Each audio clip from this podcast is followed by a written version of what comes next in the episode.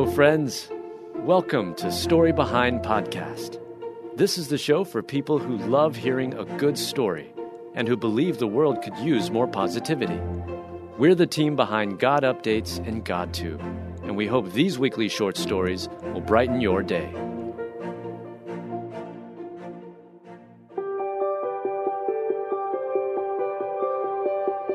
One of Colton Dixon's twins was born without a pulse, and the Christian singer cried out to God. Written by Mel Johnson, read by Alyssa Forsberg. When Colton Dixon's twins arrived, one of his baby girls was born without a pulse. So, the Christian singer and his wife prayed for divine intervention and got a miracle. After learning they would be having twins, Colton Dixon, age 28, and his wife, Annie, experienced the perfect pregnancy. Annie never got sick, not once. Every checkup was textbook perfect, the former American Idol contestant turned Christian celebrity recalled. But when it came time for the arrival of the Colton Dixon twins, Ava Dior and Athens Elizabeth, things didn't go quite so smoothly. But when it came time for the arrival of the Colton Dixon twins, Ava Dior and Athens Elizabeth, things didn't go quite so smoothly. The delivery was a different story, Colton said. Following 30 hours of labor, doctors told Annie it was time for an emergency C section, and that's when things got really scary. One of Colton Dixon's twin girls was born without a pulse.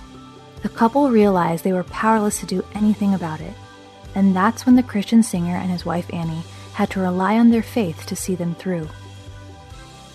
We never expected our little Ava Dior would arrive in the world without a pulse. In that moment, we had a choice faith or fear, he said. We watched and prayed as the doctors and nurses resuscitated our daughter back to life.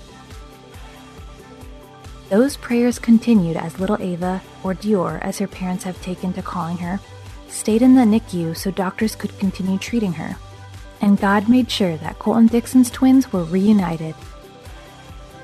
After several days in the NICU, Dior was able to join us at home, happy and healthy. That was such a great day, the proud dad said. Life doesn't always happen the way we want it to, but we believe that life is more about the way we respond to things than what happens to us.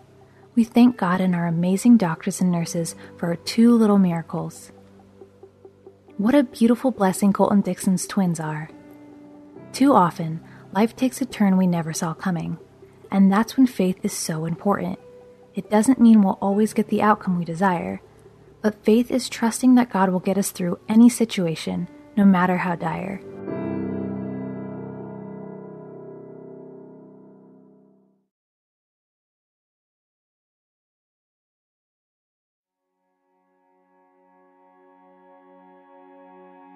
Rich man learns he's valued the wrong things when wife refuses to help him on his deathbed.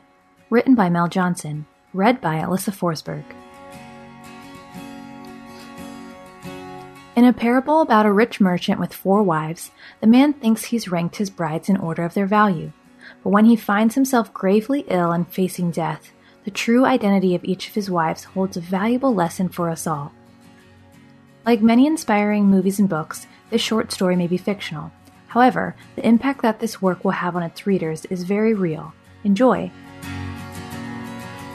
There was a rich merchant who had four wives. He loved the fourth wife the most, adorning her with rich robes and treating her to delicacies. He took great care of her and gave her nothing but the best. The merchant also loved the third wife very much. He was very proud of her and always wanted to show her off to his friends. However, the merchant lived in great fear that she might run away with some other men. He too loved his second wife. She is a very considerate person, always patient, and in fact, is the merchant's confidant. Whenever the merchant faced some problems, he always turned to his second wife, and she would always help him out and tide him through difficult times.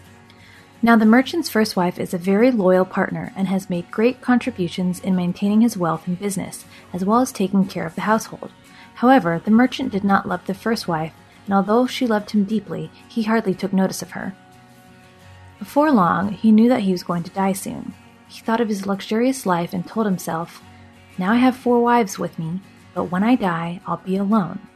How lonely I'll be. Thus he asked the fourth wife, I loved you most, endowed you with the finest clothing, and showered great care over you. Now that I'm dying, will you follow me and keep me company? No way, replied the fourth wife, and she walked away without another word. The answer cut like a sharp knife right into the merchant's heart. The sad merchant then asked the third wife, I have loved you so much for all my life. Now that I am dying, will you follow me and keep me company? No, replied the third wife.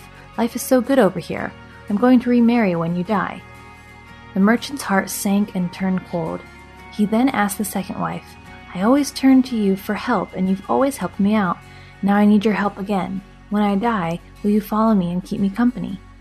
I'm sorry, I can't help you out this time, replied the second wife. At the very most, I can only send you to your grave. The answer came like a bolt of thunder, and the merchant was devastated. Then a voice called out, I'll leave with you. I'll follow you no matter where you go. The merchant looked up, and there was his first wife. She was so skinny, almost like she suffered from malnutrition. Greatly grieved, the merchant said, I should have taken much better care of you while I could have. Like the rich merchant, we all have four wives. Here's what that means Fourth wife. The fourth wife represents our body. We spend lots of time tending to our body, washing it, dressing it, nourishing it with food. But no matter how well we care for it, our body will eventually fail us and be left behind upon death. God designed our earthly bodies to be temporary. For it is said, All flesh is like grass, and all its glory like the flower of the grass. The grass becomes dry, and the flower dead. 1 Peter 1.24 the third wife is our stuff possessions, wealth, status. Without a true relationship with Christ, many people get caught up chasing material things. Life becomes about impressing other people. Yet these things can vanish at any moment and certainly don't do us any good when our lives come to an end. Don't lay up treasures for yourself on the earth, where moth and rust consume, and where thieves break through and steal, but make a store for yourself in heaven where it will not be turned to dust, and where thieves do not come in to take it away. Matthew 6 19 through 20. The second wife is our earthly relationships friends, family, spouses. No matter how deep and how strong our relationships grow here on earth, they can only stand by us up to the grave. It's our relationship with the Almighty that secures any hope after death.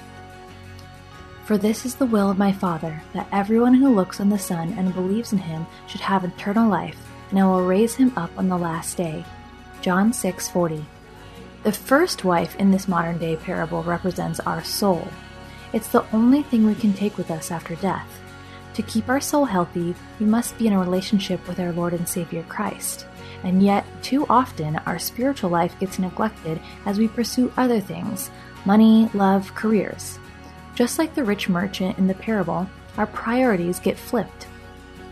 He must increase, but I must decrease. John 3:30. Thankfully, it's never too late to turn to God. I pray this modern day parable blesses you and that you will share it to bless someone else. I am the vine, you are the branches. He that stays in me and I in him, the same brings forth much fruit. For without me you can do nothing.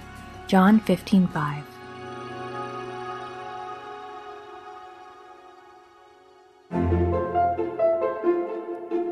Thank you so much for listening to Story Behind Podcast. We're really glad you joined us for this week's story. To see photos and videos that may have been referenced in this episode, check out the links in the show notes. And if you enjoyed what you heard today, subscribe to our podcast and please tell a friend about us. We'd also love it if you'd rate us and leave us a review. It really does help more people find us. Story Behind is a Salem Web Network production.